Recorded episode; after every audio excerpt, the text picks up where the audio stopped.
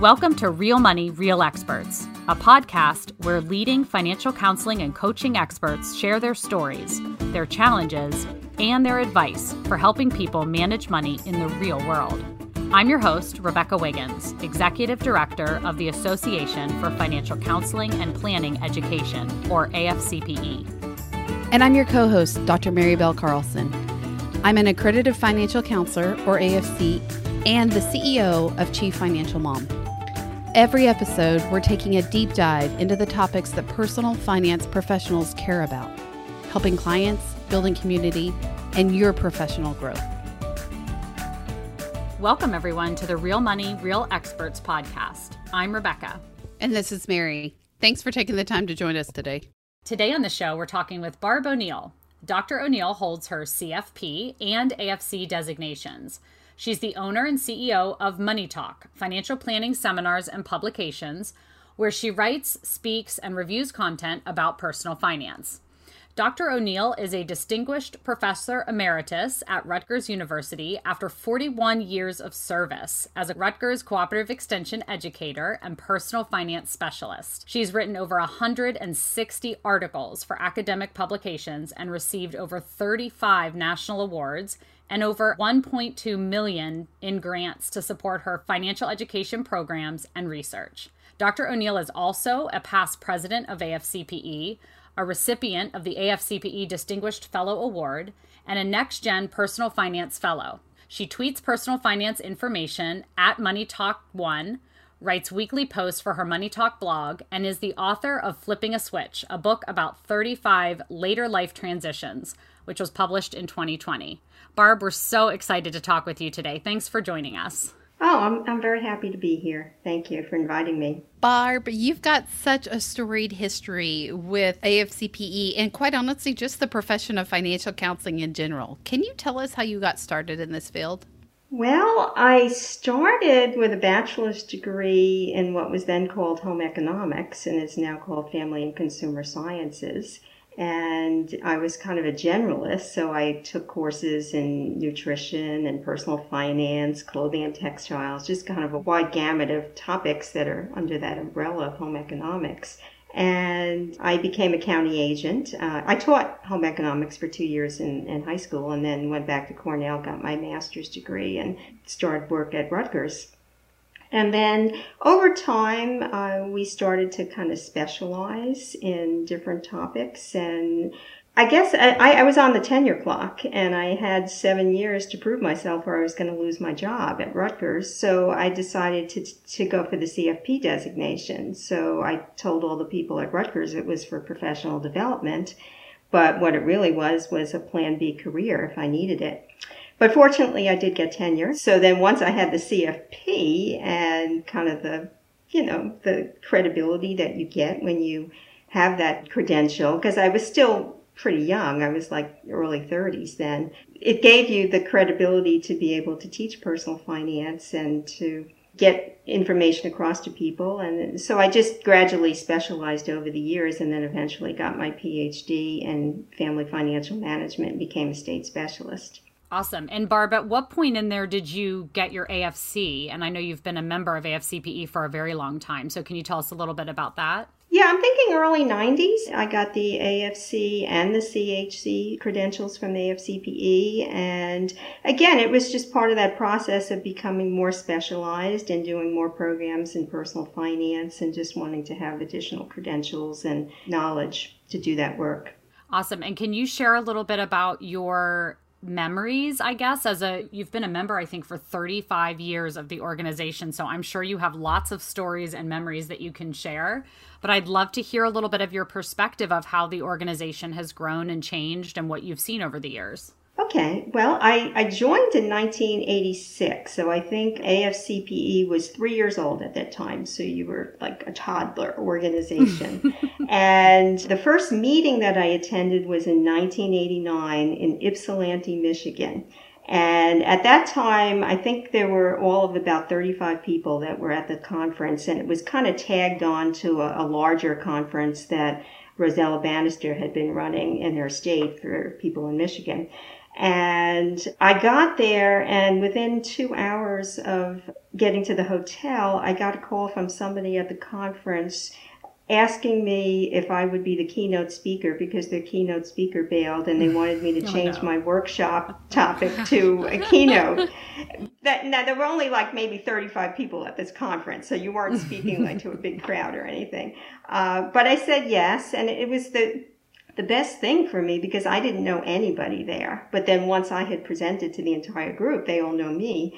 And so people said, oh, we're going to the bar, we're going to have drinks, you know, join us. And, and it was just a, a wonderful first-timer experience. Uh, I, I hope that everybody that goes to A F C P E for the first time has as warm and welcoming experience as I did, because it really kind of bonded me to the organization.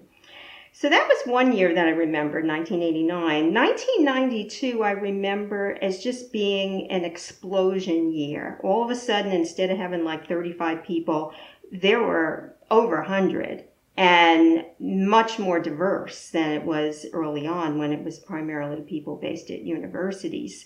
You know, at this meeting, there were county extension educators, there were military people. Ike Templeton had been bringing a lot of the military people. And there was just this huge explosion in the number of people at the conference.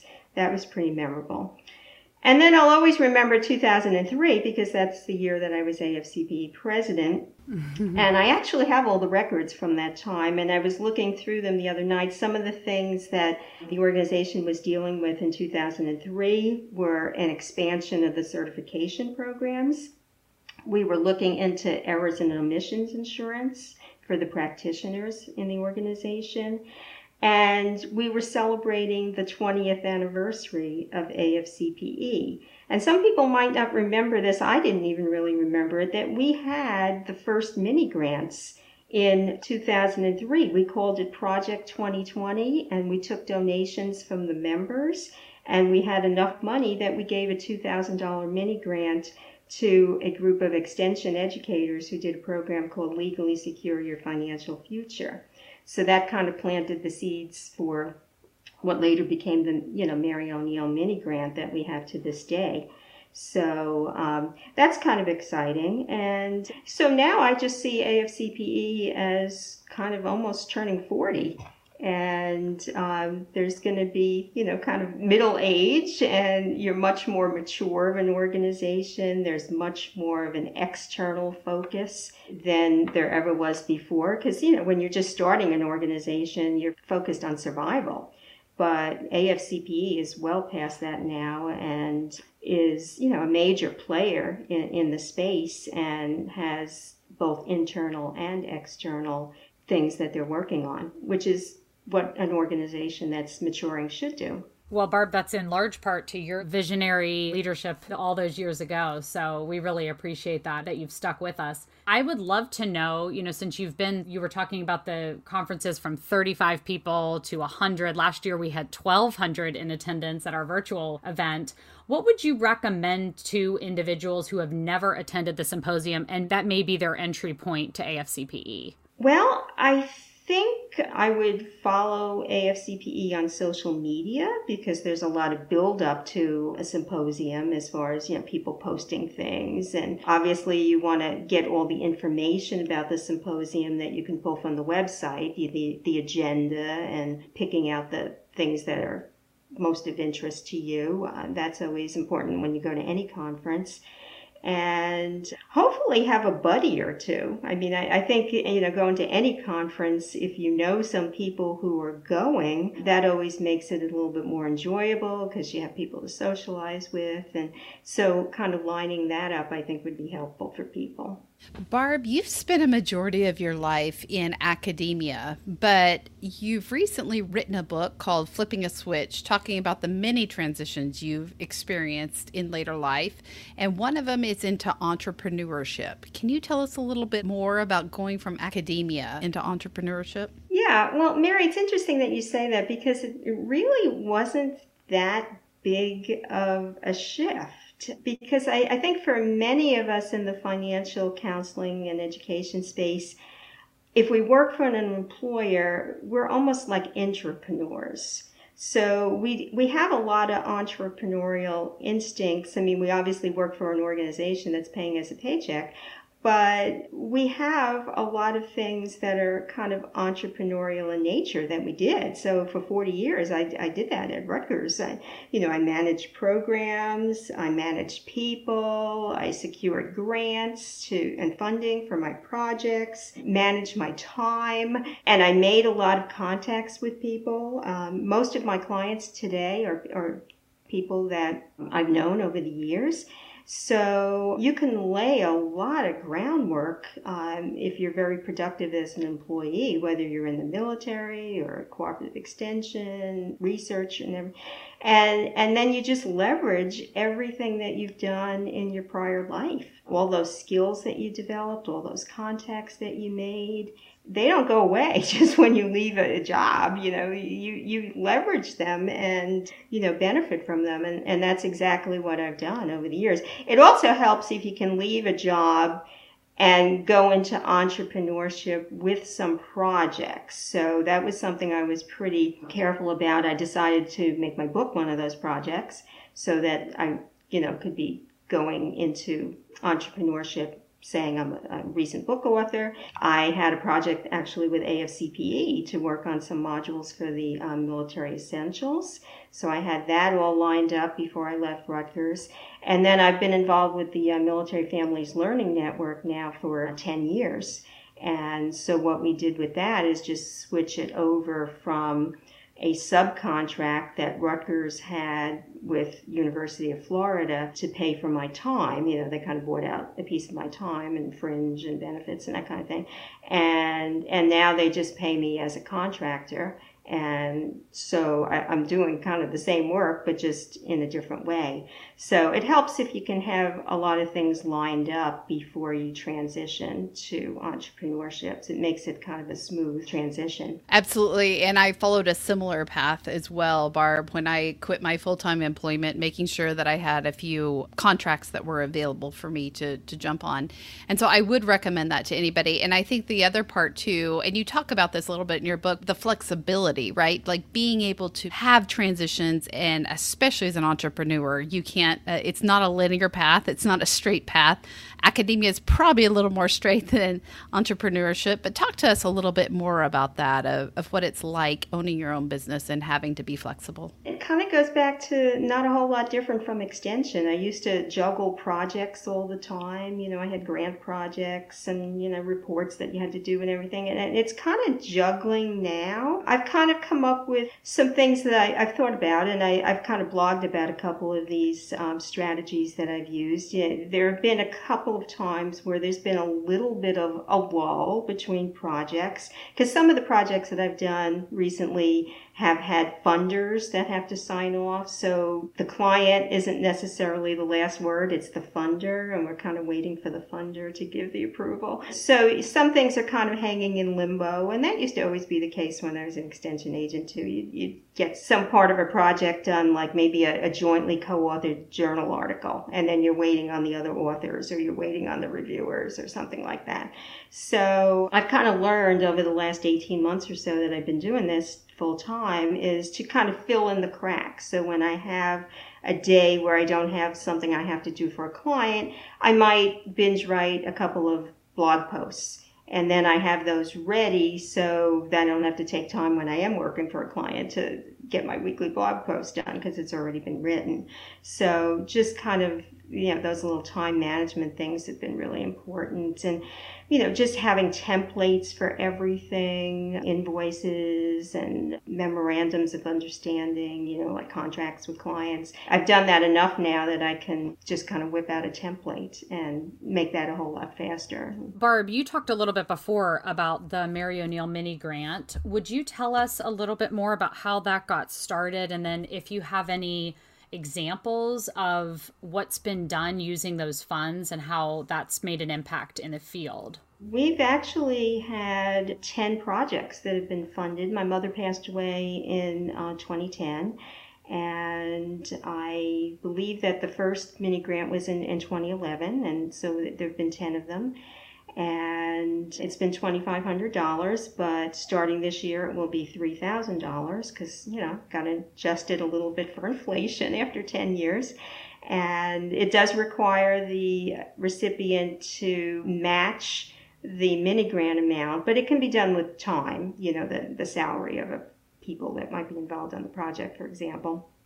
And some of the projects have been really great. I remember the first one was a group of extension educators in Colorado where they were doing the Small Steps to Health and Wealth program, and they created like a, a little tracker form, and then they had wrapped around a program around it, and they were doing all sorts of outreach about health and wealth in there. I also remember the uh, the dogs in Georgia. You know, that, that was a group that worked with students and um, with young kids too. I think they had a project where the, the college students were kind of mentoring young students.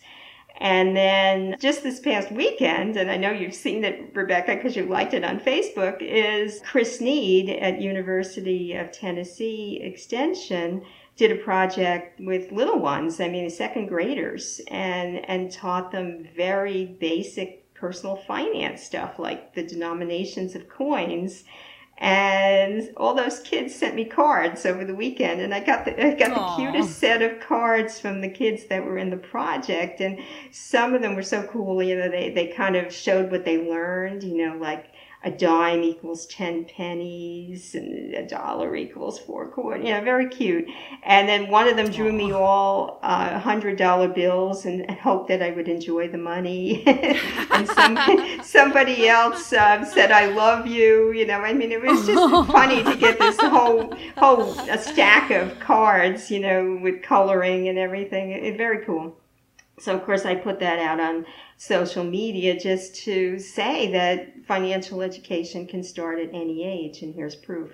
So uh, the projects have, have been amazing that have been taking place over the years. And what really struck me is that the the mini grant is really just a catalyst, because I've gone to all of those presentations that have been done by every one of those recipients, and they have put in much more than the mini grant in match.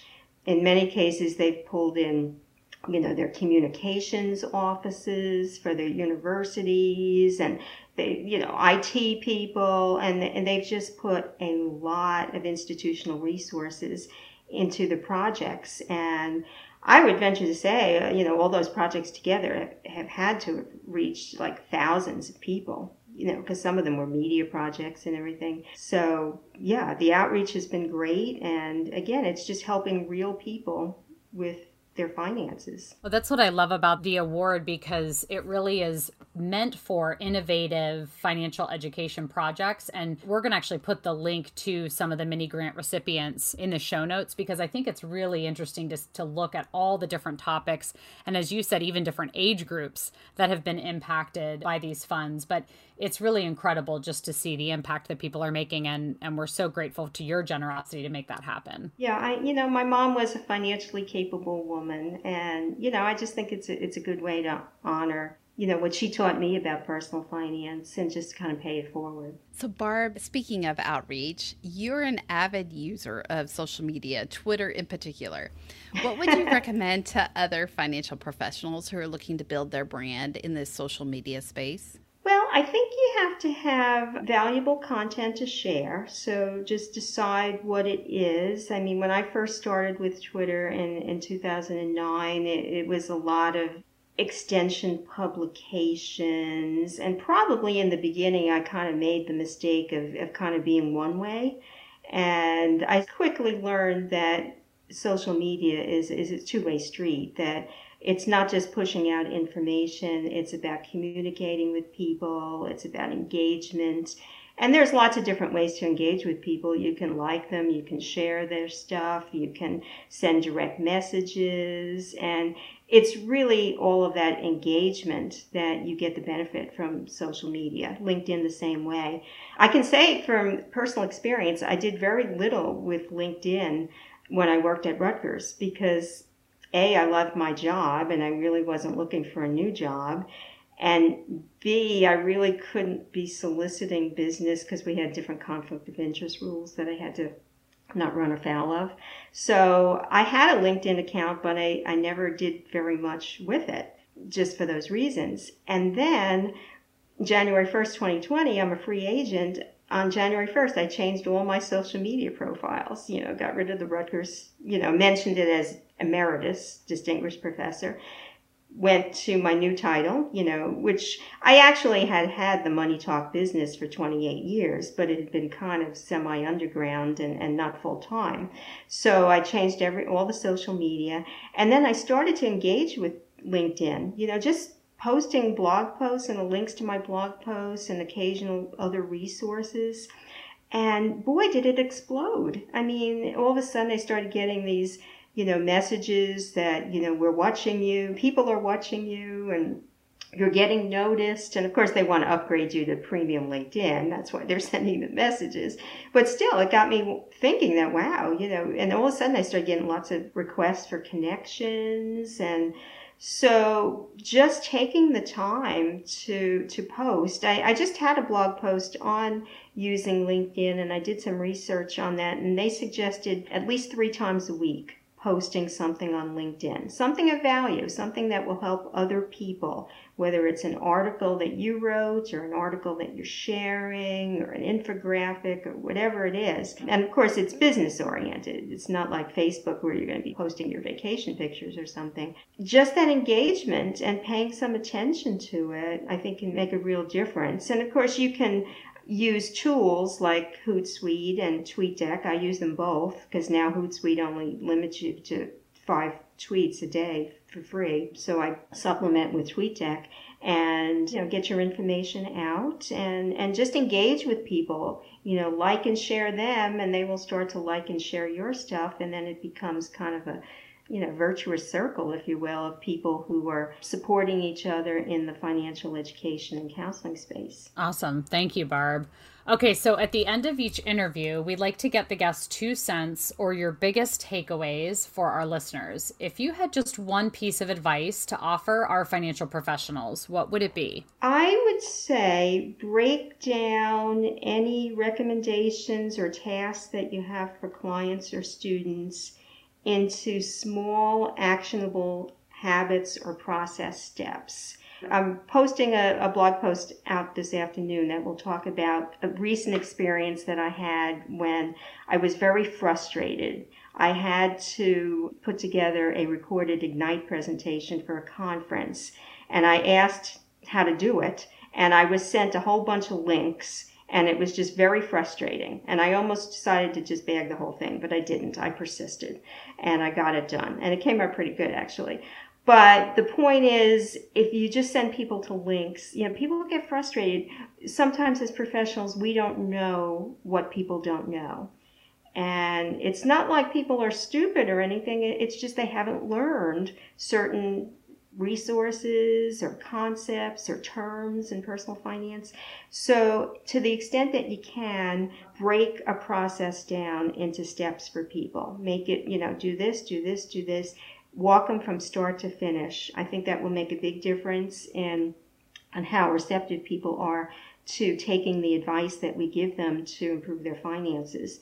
And then the other thing I would recommend, because I'll give the second one, is just learn something new every day about personal finance, whether it's listening to a webinar or a podcast like this one, or reading Wall Street Journal or whatever. Just try to make a point to learn something new every day. That will be a big benefit in the work that we do as well. Thank you so much for your advice, Barb, and, and really for your experience over time that you have shared so much over the years. And we appreciate your longevity with the association and all that you've given. Thanks for joining us today on the show. And please tell our listeners where they can connect with you. Okay. Well, there's a couple ways you can connect with me through my blog. And I actually have a, a, a personal website. I still have the personal finance website at Rutgers as well.